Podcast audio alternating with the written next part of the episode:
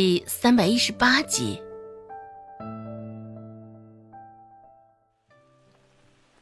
周芷往后退了两步，与顾寒生拉开了些距离。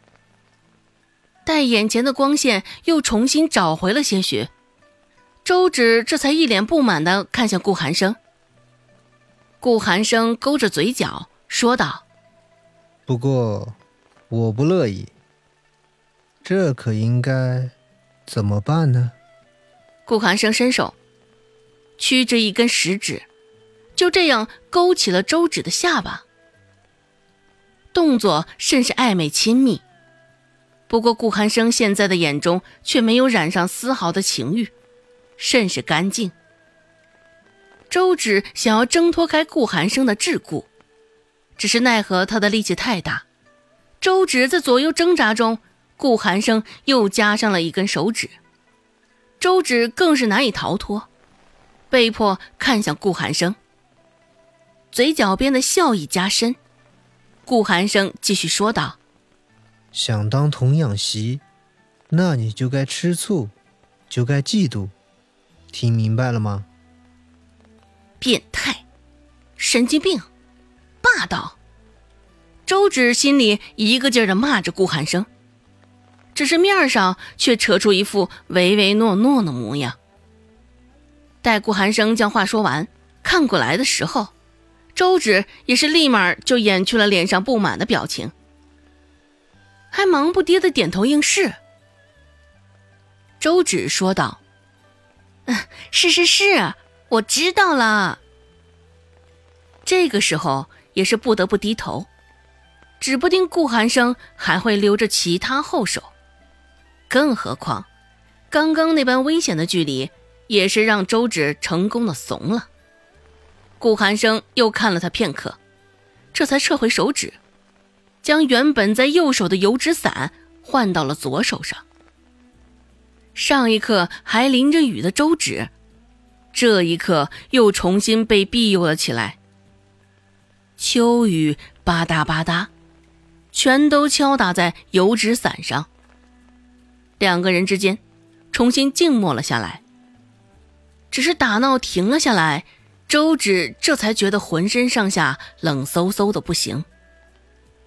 周芷抬起头，默不作声的看了一眼头顶的油纸伞，甚是不耻的撇了撇嘴。顾寒生这厮，还真是幼稚怪了，竟然为了这点屁大的事儿，刚刚春香闹的时候没有帮衬他，就给整出这么一出。哼，这狗逼男人，心眼儿真的是芝麻粒儿大。周芷咬牙切齿，在心里暗骂道：“对顾寒生的好感度又唰唰唰下降了不少。”周芷回到周家的时候已经很晚了，加上下雨的关系，天色也是早早的就暗了下来，倒颇有几分寒冬夜晚的感觉。周芷到家都不早了，顾寒生更是不用说。顾寒生走的时候，借着还残存的些许光亮，周芷瞧了一眼他的袖子，湿漉漉的贴在他的手臂上。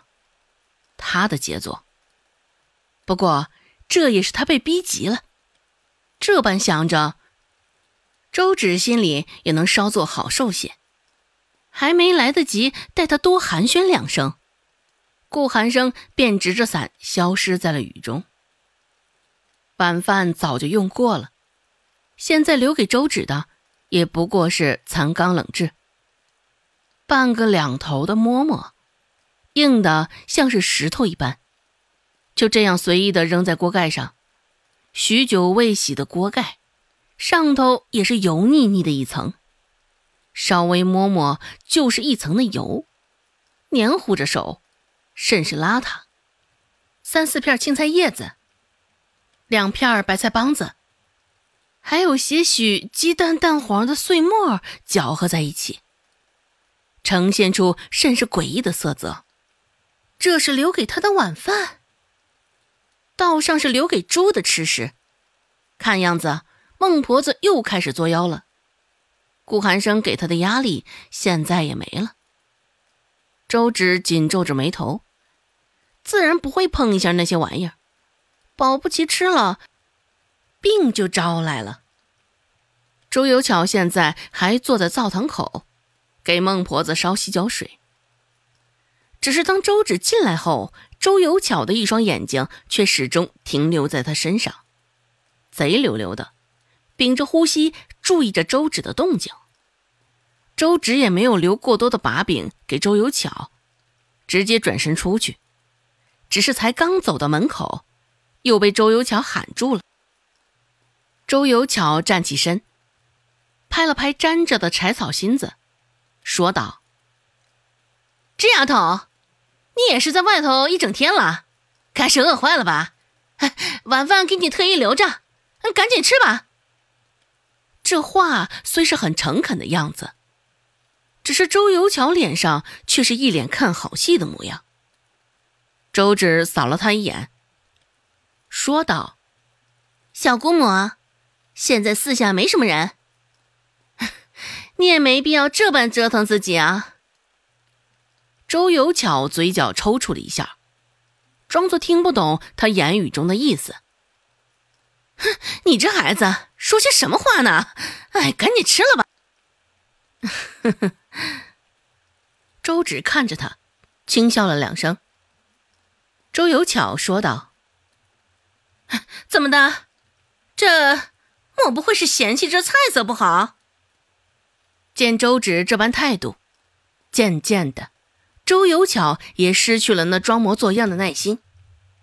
渐渐的，周有巧又开始露出原形了，脸上的表情也不再那般随和了，反倒是带着几分尖酸刻薄的味道。